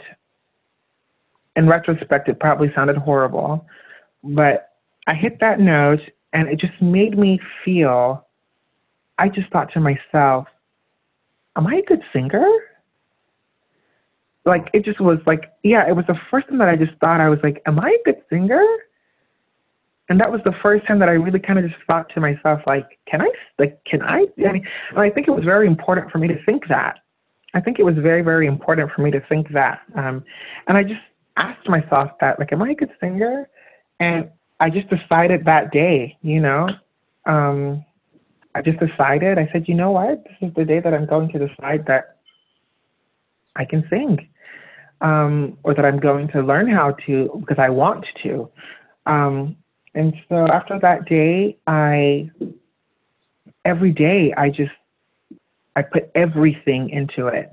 Um, I, where I lived in my dorms, there was a stairwell that had great acoustics. And so all the time I would go underneath that stairwell and I would just sing. I would sing there for hours, just about every day um, I thought I was like, oh, one day when I have an EP, I'm gonna name it the Stairwell Sessions because like that's where I, I'm like that's where I learned to develop my voice, and so it's like I would just sing there all the time, and I would write and write and write and write, and I have like hundreds and hundreds of just recordings on like different phones. I've like maxed out different phones of just like you know over the years of just from 2013 to now to 20. And so we're looking at a six to seven year period of just me like developing as a vocalist. And it's not, you know, it's been that consistent of a stretch of time, you know, hmm. over time. Yeah, so it's been that consistent of a stretch of time over time. And my belief in myself has grown. It hasn't been linear at all. Yeah but it has definitely lasted from then till now. Um, in that amount of time, I haven't been in the studio yet because in that amount of time, like I began my transition. Well, I'll tell you about my transition as well. Um, so in 2014, I, I, I was growing as a singer, and then in 20 yeah 2015, that was sort of the year. Um, I think yeah, either I think 2015 was when the um, Marriage Equality Act was passed. It might have been 2015 or 14. I think it's 14. I think 14. Um, yeah, 14. And so after that was passed, yeah, after that was passed, um, everybody was sort of like, oh my God, you can get married now, you can get married now. And all my friends were so happy for me. And I just remember vividly thinking, no, I can't. Like, I can't. Because to me, I couldn't get married to a man as a man. Hmm. Like, it just didn't make sense to me. And I didn't understand why. And so I think the passing of the Marriage Equality Act really kind of like started my transition because I was so happy for everybody else and I didn't understand why. Because I was like, I should be happy for myself. Yeah. I can get I can get married in my country now. But I was so happy for everybody else and I was like, I don't get it, you know? Um, I was like, it's not the type of ring I want to wear. I don't want to wear a suit at my wedding. I don't want this at my wedding. I don't want to marry a man, but I want to marry a man. I was like, I just, you know, it was so confusing to me. Um, there were just so many things I didn't understand. And I would always try to like rationalize it. I was like, okay, well, maybe I'll wear a caftan at my wedding. And it's like, okay, fine. Right. I was like, oh, maybe I'll wear a caftan. I'm like, well, you know, who knows? I'll get married in like 20, whatever. And like, people are going to be more liberal. And so, like, I can wear a caftan and something cute because I'm like, I wasn't the type of person who like wore dresses or whatever. And so, not to say that anything's wrong with that, but I just didn't like cross dress. Um, and so I was like, maybe I'll wear a caftan. And I was like, but I'm like, that's not even me. I had a very clear understanding, at least, of who I was maybe not a deep understanding, but a clear understanding. Hmm. Um, and so, yeah, maybe not. I think I should write that down somewhere to remind myself that maybe I didn't have a deep understanding of who I was, but I had a clear understanding of who I was. Um, I was like, yeah, I know, I know who I am. Um, it might not be too deep, but I'm pretty sure I, I might know, know who I am. Um, and so I just figured, I'm like, I'm not going to get married. I'm just going to adopt some children, and that's going to be it. If they'll let me adopt them, I'll adopt them. Um, and then I started learning on YouTube about what it meant to be transgender. And then the light bulb went off. And I said, that's it. I said, I'm that. And I remember I had, um, right before I moved to California anyway, and it's funny because I had met people who were trans, Yep. but it still You didn't, them it in, didn't in LA, right? That was your first. yeah. Okay. Yeah, but it still didn't click for me because I thought what trans meant. The first time I'd ever seen or heard trans was actually on America's Next Top Model. There was a model who was trans. Her name is Isis King. Um, and that actually set, because visibility is so important. And this is one of the reasons, this is one of the reasons I think visibility of all kinds Raphael. I think visibility of all kinds, and this actually leads me to the show that we're going to talk about, hopefully. Um, I think visibility of all kinds is important because the first time I saw her was in America's Next Top Model, and that was the first time I ever saw a transgender person. And as wonderful as that was, it led me to think that being trans was only for people like that.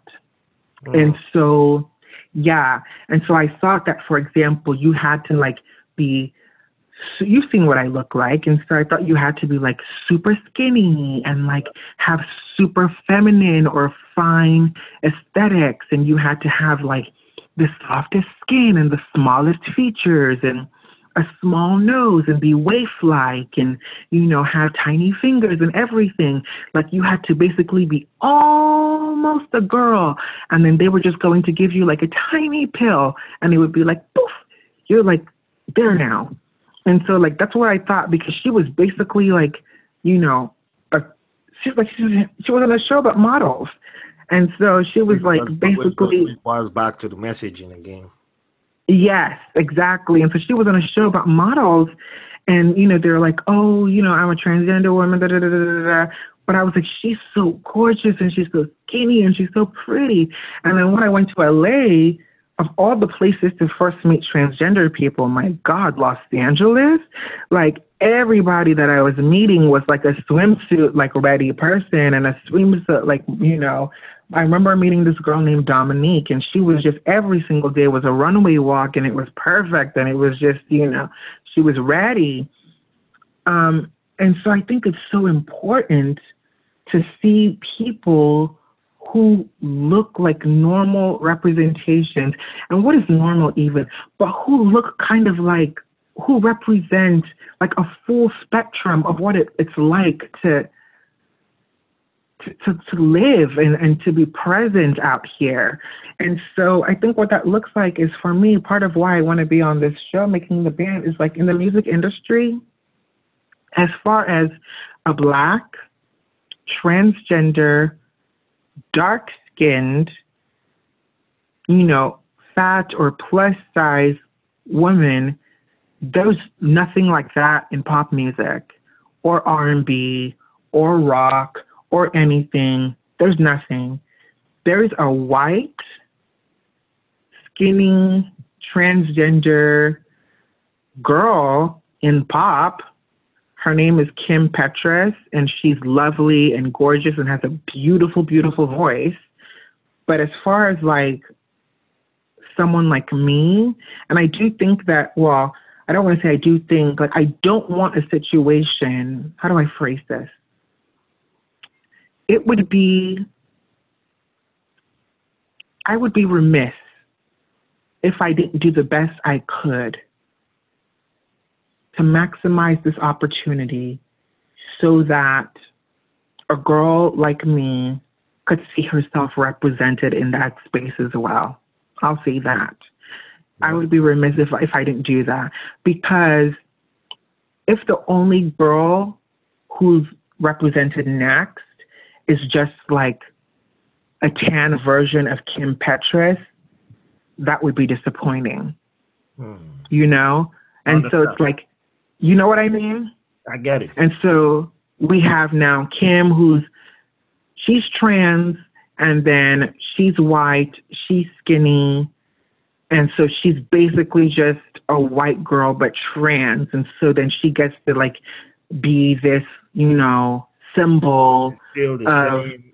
It's not, but it's still like almost the same kind of picture we've still been getting Exactly. doesn't portray representation like no, yeah. no. And so if you're whether you're watching America's Next Top Model or you're meeting Dominique in Los Angeles or you're listening to Kim's music, you're thinking like, you know, oh, like that's what a trans person is, and so I can't be trans because for me, not until I met um, Dominique in 2013, I believe, and not until two years later in 2015 did I think like I could be trans because I was like, no, I'm not skinny. My features aren't small. My skin isn't as soft as she is. Like, I like there were so many. I was like, I'm I'm not anything close to that. And they were like, I hope you know it takes a process to get there. And a lot of people get, you know, this done and that. And I was like, no, no, no, no, no. You have to be this and you have to look like. And they were like, no, and then for me to go on YouTube and watch videos, there's you know categories of videos called timeline videos to see what people went from to what they became. Yeah. I would watch videos of people going from, you know, like Raphael looking like you to like looking like Naomi Campbell. And I would just I would be stunned because wow. I'd be like, that's, I'd be like, oh my God. And that's what gave me the confidence to like actually begin my process. And so it's kind of like singing, you know, because all I needed was to hear that one note. All I needed was to see that one photo of somebody who looked like me, who became something else, to be like, can I do this too?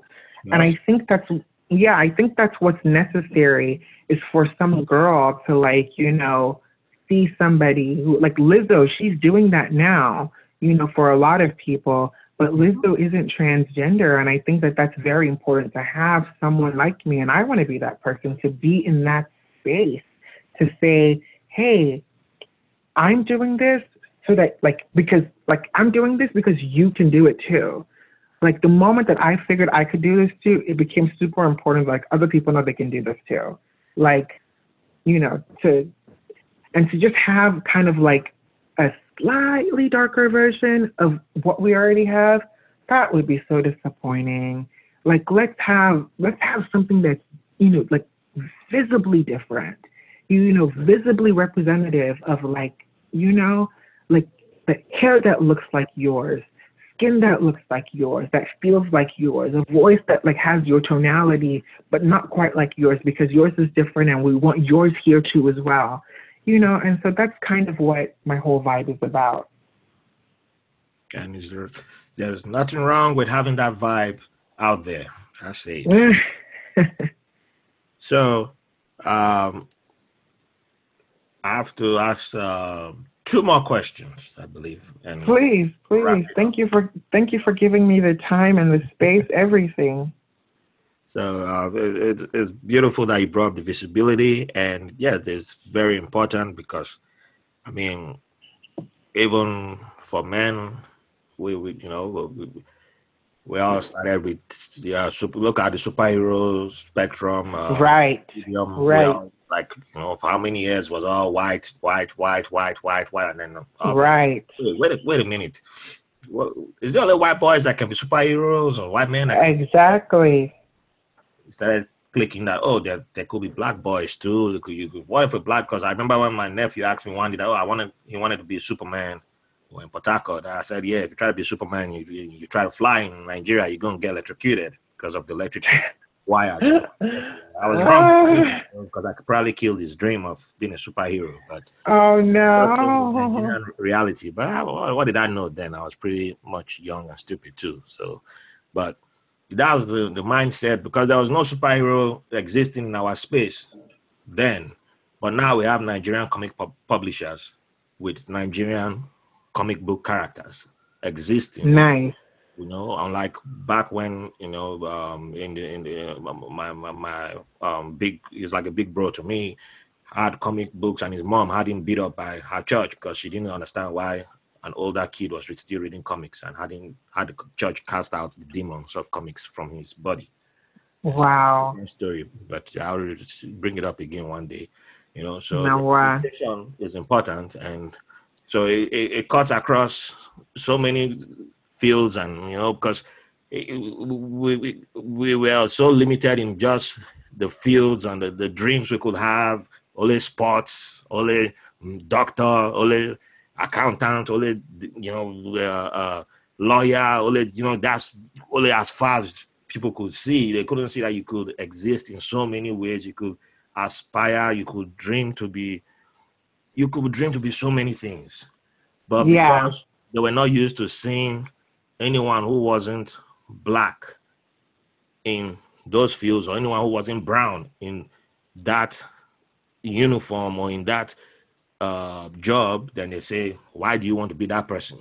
Why should somebody be in that field? But it takes someone representing in that category for others to dream to be there. You know, if they don't see a black astronaut, why would kids want to be an astronaut? Exactly. Brown astronaut, why would brown kids want to be an astronaut. So it's the same thing. If we don't see a trans astronaut, why will other kids dream of, you know, if it, it, all these things matter. And that's why representation cuts across all aspects. So with that being said, um, I don't know if you've heard about this podcast, Afro Queer Podcast. It's um, a podcast. I haven't heard of it. Yeah, I recommend it to you um, it, they, they touched about the, the Afro queer community in Africa. Yeah, I only saw it in your, like in the notes that you sent.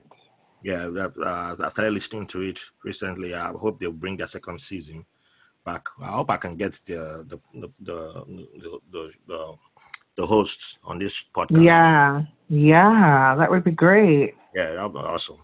And uh, so, are, are you familiar with the Afro queer community in Africa? You you foresee any uh, hope for the community? Um, I'm only familiar with it as far as like the things that we need to change. Okay. Um, in places like Uganda, um, in places like I know Jamaica is not part of Africa, but places like Jamaica, yeah, Uganda is like for sure, like you know. Mm-hmm. Before we even start talking about Uganda and Jamaica, places like Nigeria, we need to change specific things as well because you know the fact that people can be jailed still the fact that people can be publicly humiliated and beaten for being queer or gay. Um, and sometimes, you know, in these places, I don't know, you know, because not all the listeners may be exposed to how they do certain things, you know, in these African countries or Nigeria. But you know, sometimes they'll put tire around somebody, and you know what that means. Yes. You know, uh-huh. That's and a, so that's a dead sentence. Uh-huh, uh-huh. And so and so it's like if that's what if that's what you know people are resorting to because a person is just trying to express themselves fully, then we have a lot of work to do. We have so so much work to do. And if I can be part of that process in any way, um, I feel like before I, am the kind of person who, when I was younger, I would always jump at the opportunity to say, "Oh, I want to do that. I want to be part of that process. I want to be part of the change." But now I'm very mindful to say, you know, "Oh, I want to be part of the change, and I want to do that," because as much as I want to, and I do want to, I understand that it comes at great cost and great risk.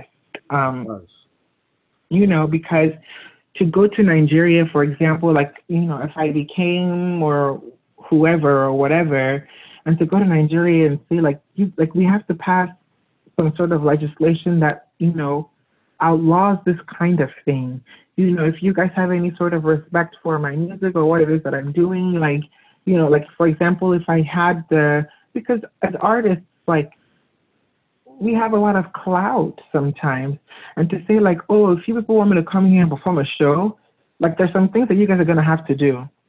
Mm-hmm. Like one of the things that I was one of the things I realized as well is that if I had to go back home to Nigeria, if me, me, I have a Nigerian passport though, but if I had to go back home to Nigeria, I would have to get a visa because I changed my name.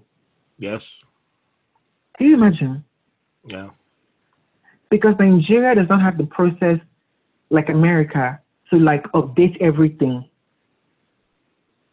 And it's not because they don't have the process, but because to them they will not even look at it as if is like like what do you mean? You know? Yeah. And look, America changed my name, you know, my gender, like I'm like everything. And if I was born here, they would even change the birth certificate.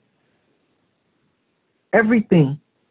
But birth certificate cannot change because it's from Nigeria, which is fine. You know, and people have their own opinions about certain things. But now, for me to go back home to Nigeria, I have to collect visa. So I have to get visa on my American passport. And so when someone asks me, like, you know, oh, are you a Nigerian? I'm like, no, you gotta ask Nigerians from a Nigerian. Don't ask me, ask them. Ask them. Do they want me to be Nigerian? Ask them. If they will not even allow me to use my own passport, passport from the place that I was born, if I cannot use that passport, don't ask me if I'm Nigerian. Go and ask my country. Hmm. Yeah. And so, because sometimes it's like, oh, I'm just supposed to be this, you know, blind patriot. Yes. No. It's like, no, I'm not going to be a blind. I'm not going to be a blind patriot for Nigeria, and I'm not going to be a blind patriot for America. No. No. I'm going to be a responsible citizen for either place. Yep. And so if it means that, okay, fine, if I have, you know, a great artistic platform that says I can go to Nigeria and perform, a, you know, a show and something, they will let me come inside and stuff. Because even places like Dubai, Dubai, if you're like transgender and stuff like that, they will not let you enter inside. There's videos on, on YouTube of people that they're denying them entry into Dubai or they're detaining them there at like the airport and detaining them there. I wasn't aware it's, of that. Ah, it's maybe I'll email you one. I'll email you. Okay. When we when we finish, I'll email you a video. All right. And when I get real passionate, like my accent starts coming out. it's okay. it's okay. I'm telling you, or when I get real passionate and I'm comfortable with the person, it starts coming out. If I'm not like comfortable, I'll still just like you won't even know. But if I am, like it will start coming out because it's like, you know, like places like Dubai, but it's like okay, you know, Dubai and all. Like me, I can't fix everything, but the Ah. place where I where I can fix something, okay, then I will try to do that one. But I remember the day it hit me, I was like, oh my god, if I want to go home, Steph, I can't even go. I have to look for visa to go Mm. back home. Because one day I was like, well, I'm tired though. Let me go and buy ticket and start going home. And it hit me. I was like, I can't even go. Mm. I can't go. And I was like, wow. I have to look for visa, and the visa self can be denied because they will say, you know, they can't know, they can't because they will say, ah, okay, who, who are- are you? Where are you coming from? Da, da, da. And so I can't even bring in a large amount of dollars. You know, that's where exactly. I can't even apply for visa as like a former Nigerian citizen. I have to apply for visa as if they don't know me before. Yeah. Can you imagine?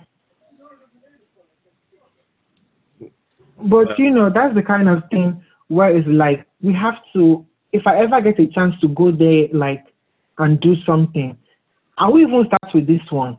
I will just start with at least let's let's know. Let's just allow people to be safe, please. Yes. Don't put don't put people inside prison for you know smith me. And that's nonsense to the non to the listeners who don't know. Like just don't put people in prison for nonsense.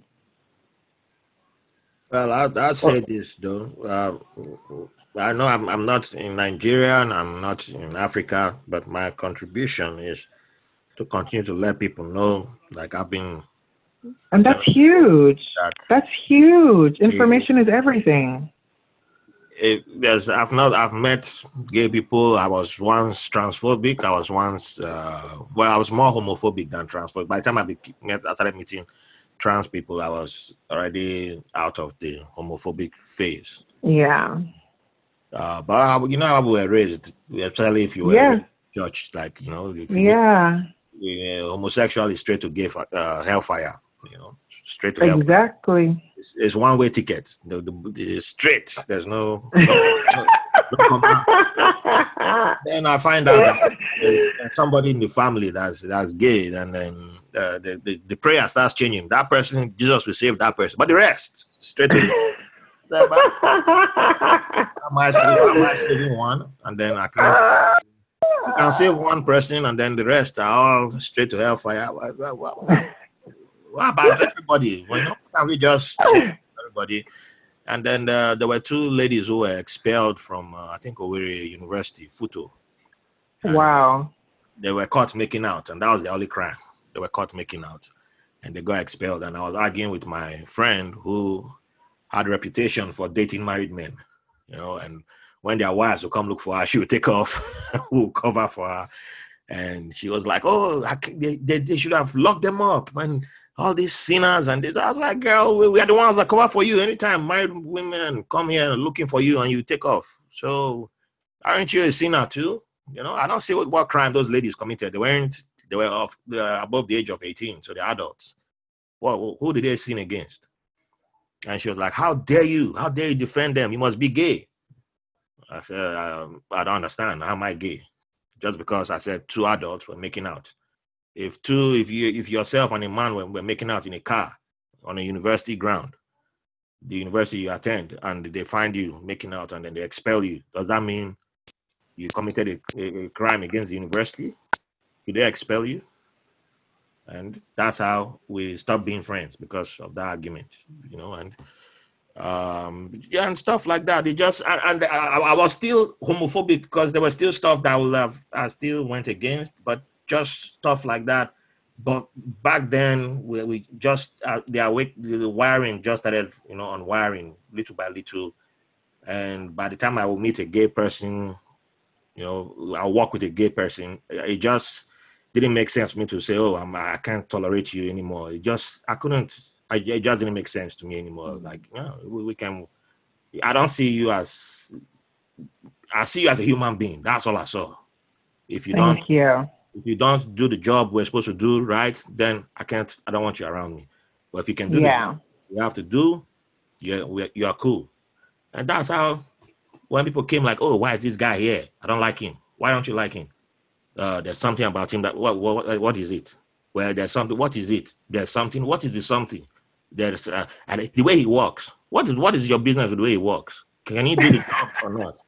Uh, I don't know why, why why you not worried about the way he walks. Why are you looking at the way he walks? You say you're not gay, but you're looking at the way he walks. How's your, you man, what the hell are you talking about, man?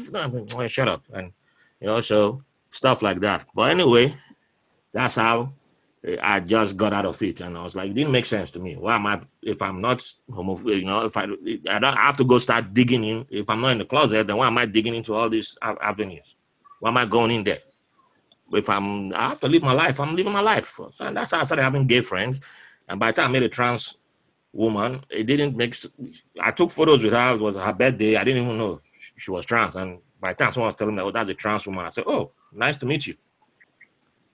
I Right. photos with her like 30 minutes earlier. So it, uh, it wasn't like, oh my goodness, I took a photo with you. Oh, God, I I won't take the photo.